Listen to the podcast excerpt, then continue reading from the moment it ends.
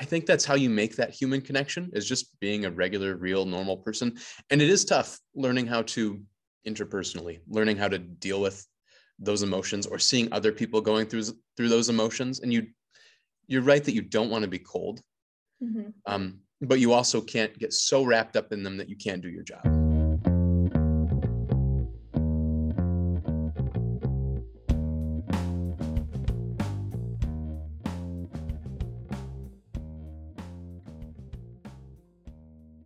Welcome back to Leading Lights. My name is Somia. My name is Hema.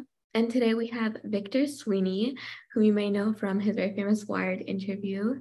So before we get started, do you want to just tell us a little bit about yourself? Sure. So my name is Victor M. Sweeney. I'm a licensed funeral director. Uh, I live up in the middle of nowhere uh, in northwestern Minnesota. I have a wife and four children, and I've been licensed since 2013 uh, in both North Dakota and Minnesota. So I feel like the first thing I thought of when we got you on was how did you end up becoming a mortician? Like, what is your story? So could you tell us a little bit about that?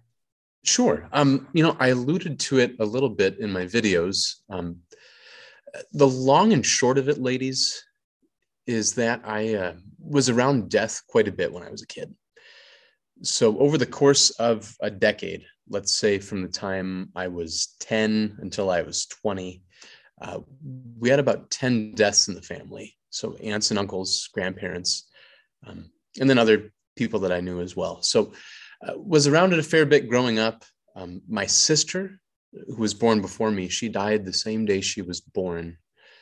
And so we always grew up going to her grave and cleaning it off. That, that's part of the ritual, right?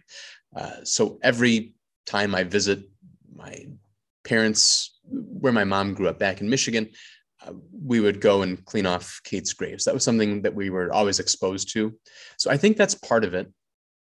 And then I guess the other portion of that is that I always wanted to be a Catholic priest. It's what I always wanted to be uh, since I was the time I was a little kid. So in that regard, once I discerned that I was not called to do that, I was really trying to figure out what I could do. And so I stumbled into funeral service more or less uh, and found that it was a very good fit. It was something that I was familiar with, and it has a, a pastoral aspect in addition to the the sciency parts and the business parts. Uh, there is this pastoral aspect of guiding people through uh, a very difficult time and, and maybe helping people through something they're not that familiar with. So there was the ability to help people that was really attractive too. And so then I studied for four years. I received my bachelor's degree at the University of Minnesota in the Twin Cities. That'd be a Minneapolis, St. Paul, and uh, have been working in a licensed capacity ever since when you figured out like it took you some time to figure out you wanted to become a mortician but once you had figured out that what was the reaction like from your peers and your community? Yeah that is a really good question. Um so, so there is you know I, I imagine the podcast is being geared towards people that are looking for careers. I did spend a very long time uh, discerning this before i ended up pursuing it. So probably a year right? I, I think the idea was planted maybe sophomore year of high school, something like that. And then over time, I slowly learned more and more about the profession. And then, yeah, I met a funeral director. He helped me get a job working at a funeral home. So I was 17 or 18, you know, just wandering around wearing a suit, like dusting off caskets and vacuuming and like, doing nothing of any real consequence. Um, but it was important, I think, to get in the door. And then to answer your question about my peers, uh, they thought it was very weird. Um it's not really it's not really something that's talked about. And maybe at least from what it looks like in the comments right my my youtube video uh, i think uh, really gave people a look into my profession that maybe you wouldn't otherwise get. People aren't talking about this on a regular basis until it happens to you right or someone you love you're not really thinking about funeral directors, um, especially when you're, you know, in high school. so yeah, people were really taken aback by it. I think Um, but I think the reality is if you if you were to meet a funeral director in real life, I think you're going to find that the majority of them are probably more like me than not. So pretty sociable, pretty, you know, for lack of a better word, normal people. Uh, but the, the trick is getting to know them before you like need to know them, if you know what I mean. Yeah. Yeah. Um, it's a good question though. So I know you you just mentioned the Wired video, and I think that played a really large role, even with us. Like watching that video kind of changed our entire perception on, uh, like what a mortician or like a funeral director looks like, acts like. Sure. How, how did that like change? How do you think that changed other people's perception of you?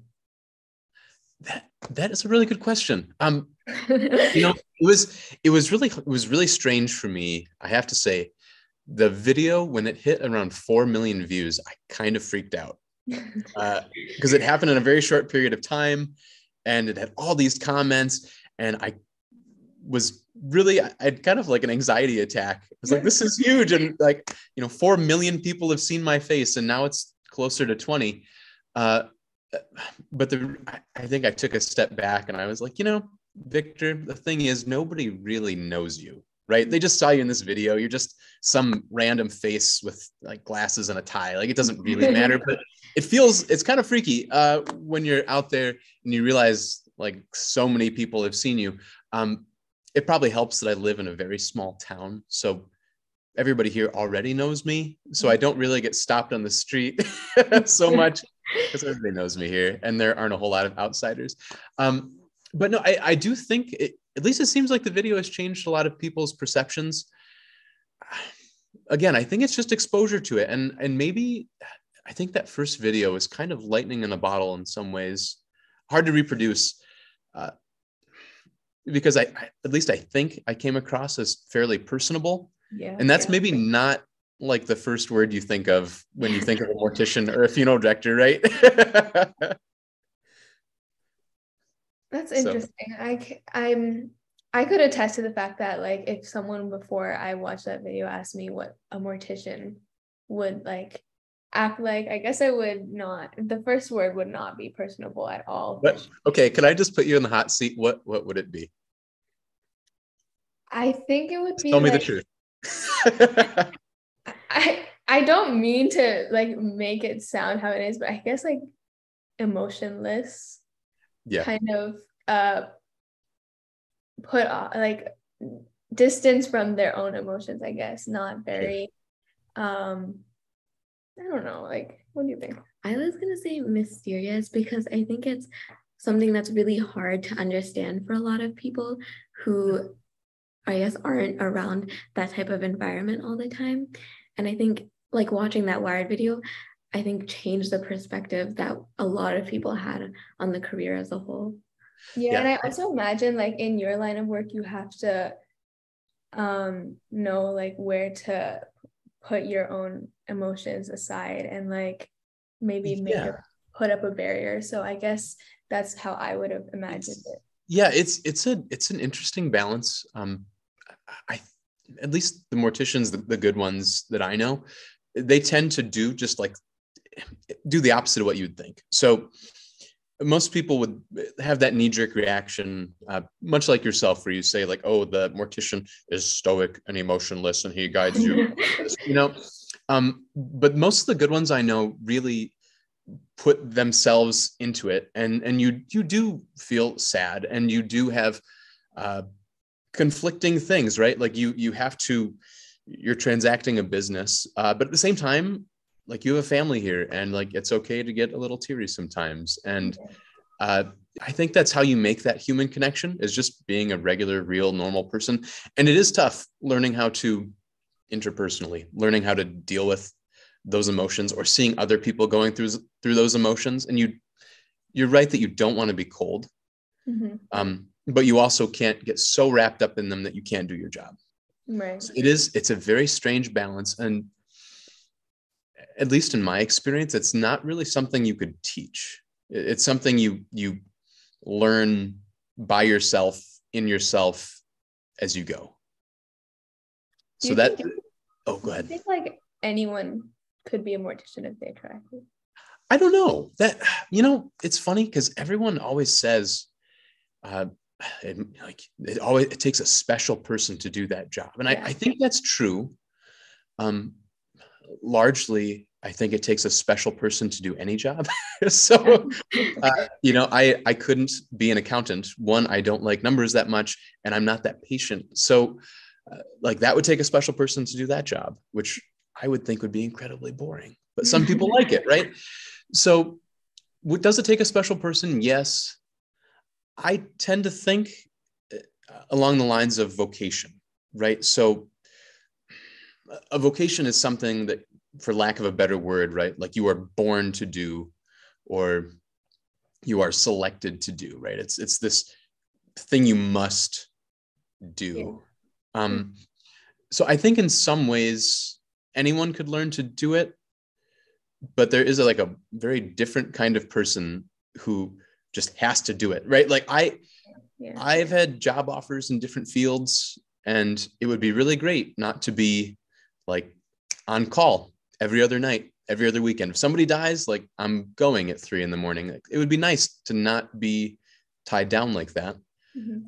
But at the same time, I just have this inner feeling that I must do what I'm doing. And I can't, not that I can't do anything else. I can do whatever I wanted, but I can't not do this you know uh, and i and yeah I, I don't know how to teach that to someone and i do think that people go into my profession or they seek out a mortuary science degree like I have. Um, and they do it maybe without that kind of introspection beforehand. So you learn how to do the practical things, right? The hands on uh, body work, if you will. Uh, but they don't have that kind of inner stability or emotional capacity um, mm-hmm. or like this weird drive to have to do this job that I think it requires. But could like could i teach you girls how to embalm? I absolutely could. Uh, and it would be you know it, it it takes some getting used to right? Like it's a very natural uh, a very natural i don't want to say fear but there's this inbuilt kind of repulsion that i think we have to a dead human body yeah that you, have to get over. But if if i could get you over that i could teach you the mechanics of it. But i think the dealing with the people the living people is probably the more challenging and uh, uh, emotionally trying part of the job. Aside from like the emotional education part of it and kind of building up that awareness, what was the process of like getting the certified to become a mortician? Because I think that's something that a lot of people don't really know about is how you actually become one. Yeah, yeah. Okay, so so you know, aside from the fact that I I think in some ways you are made for it. Uh, the practicality of it. Um, if anyone were asking how to become a mortician, I would say the first thing you should do is go get a job in a funeral home. And that was advice that was given to me, and I took it, and I'm glad I did. So I worked at a funeral home in high school, at the end of high school. I worked at a funeral home through college. And then uh, how it's broken down in my state. So here's the thing every state has different requirements. So some states, uh, they require you to get an associate's degree in mortuary science, or maybe it's an associate's degree in you know whatever, and then you have to pass certain tests to become a mortician. Um, in the state of Minnesota, um, to practice, you have to have a bachelor's degree um, in mortuary science, or the equivalent of a bachelor's degree, and then you have to pass what's called the national board exam. So there's a, a national board of funeral directors that designs a really, really long test that tests you on uh, body preparation and ethics and uh, rules and regulations, you know, the 10,000 other things you have to know. Um, and then, in addition to the national board, there's the state board. Uh, and in Minnesota, weirdly enough, um, the state board is actually more difficult than the national board. Um, so Minnesota's laws, for whatever reason, are more stringent than the country generally so there's yeah there, there's like so there's a lot of steps so i went from high school working at a funeral home i did two years um, of pre-mortuary so in my case i went to uh, a state college and most state colleges not every will have some kind of like i don't know i feel like it's a bogus pre-mortuary program like mine mine was uh, was under zoology, right? Because they don't really know where to put us. there aren't that many of us anyway. So so I was under zoology for two years, and then after I finished my prerequisites, I got into mortuary school at the University of Minnesota. I did two years there, and then you have an internship, your national boards, your state boards, and then you have um, uh, I know there's like some other time prior to licensure. So there's it, it's pretty it's not like it's complicated, but there are quite a few steps or uh, hoops you have to jump through before you get fully licensed. Is there a lot of competition in this career? Um, that is oh, that's a that's a tough one. Yes and no. So there is a shortage of morticians in most states. Mm-hmm. Um, as we're seeing the baby boomers age, yeah, they're not expecting there to be enough morticians to kind of um, fill the gap. Um, so there's a shortage. There are plenty of people getting their mortuary degrees. So there are um, like online certifications or online degree programs that you can do. So there, there are plenty of people pursuing degrees. Um, the real trick is getting people to stay in the profession. So I've been out of college for nine years. And I actually looked up all of my classmates recently at the University of Minnesota. So, the time I was there, I looked up all my classmates, and only 52% of them are still practicing morticians. So, just, I mean, it's actually more than half have stayed, which is, I think, abnormal. But to think that, you know, around half have quit or are doing something else is not really a great retention yeah. for, for a for a field. So we can have as many people apply as we want, but if half of them are dropping out, you know, in less than a decade, uh, that's not a great sign. So you say we like you finish all of the the entire process. Now, what does like a normal work day look like for you? There, ladies, there's no normal there's no normal work day.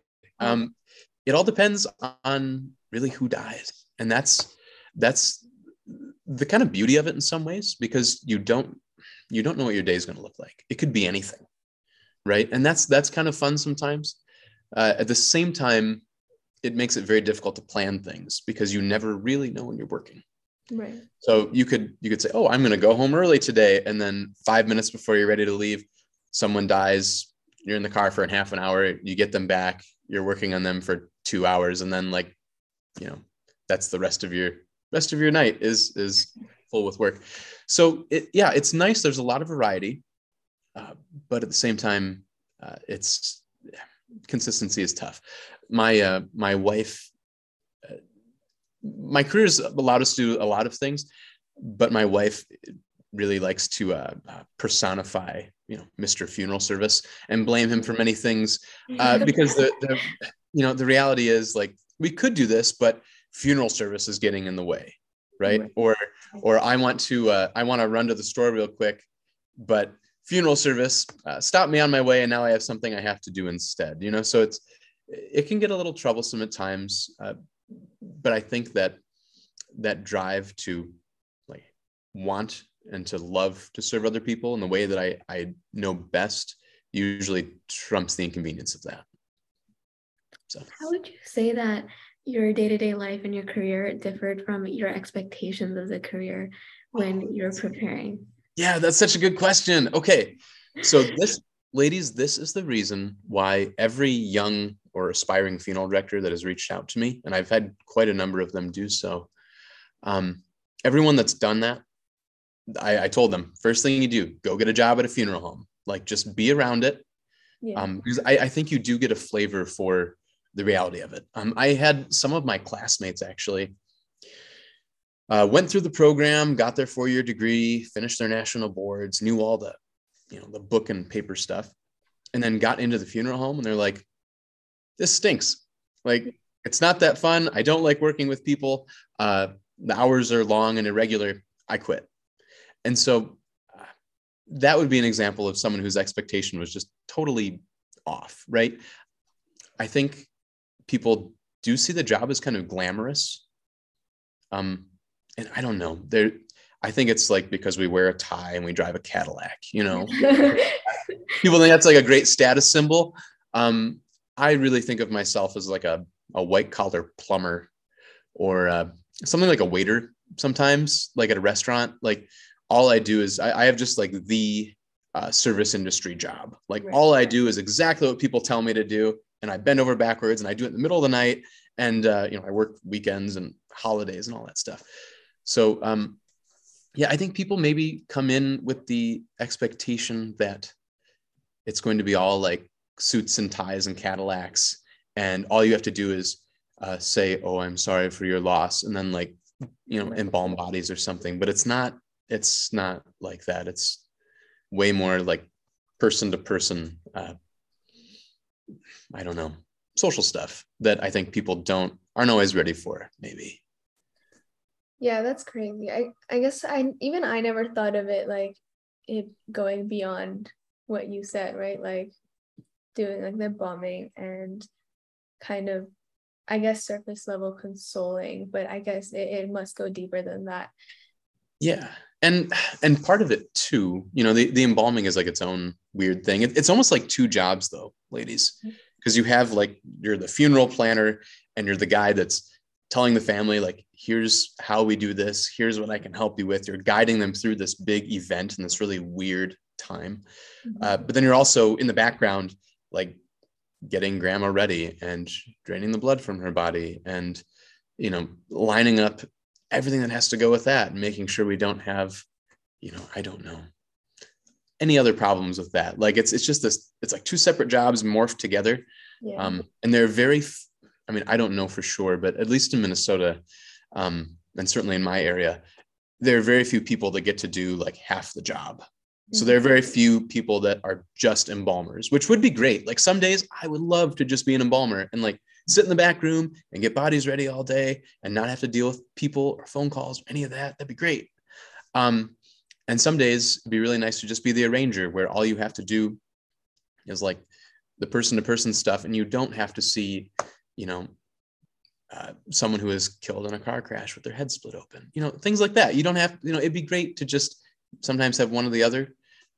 But I do think that the mix of the two is what really uh, keeps people going. It really it makes the job a, a, kind of a dynamic job, and with the unreliability of schedule, you get to wear both hats in a mm-hmm. day sometimes, which is kind of nice.